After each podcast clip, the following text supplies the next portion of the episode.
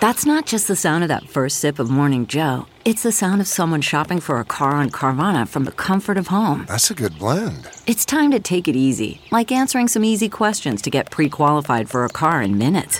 Talk about starting the morning right. Just like customizing your terms so your car fits your budget. Mm-mm-mm. Visit Carvana.com or download the app to experience car shopping the way it should be convenient, comfortable. Ah.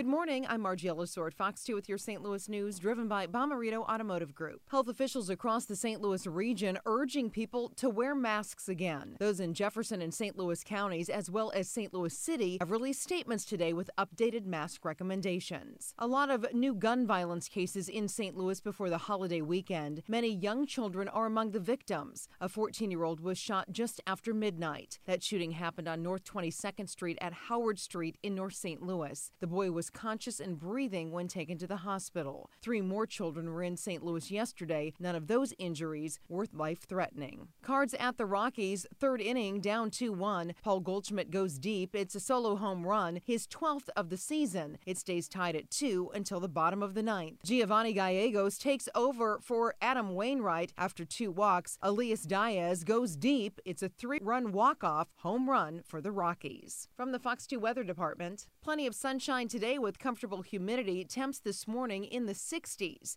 We will warm into the low 80s by this afternoon. Tonight, clear and cool with lows in the 50s to lower 60s. And the weekend looks amazing with plenty of sunshine each day. Temperatures in the 80s to near 90. Excellent for holiday fireworks displays. Then early next week, the heat and humidity start to creep back in, along with the chance for a few pop up storms by midweek.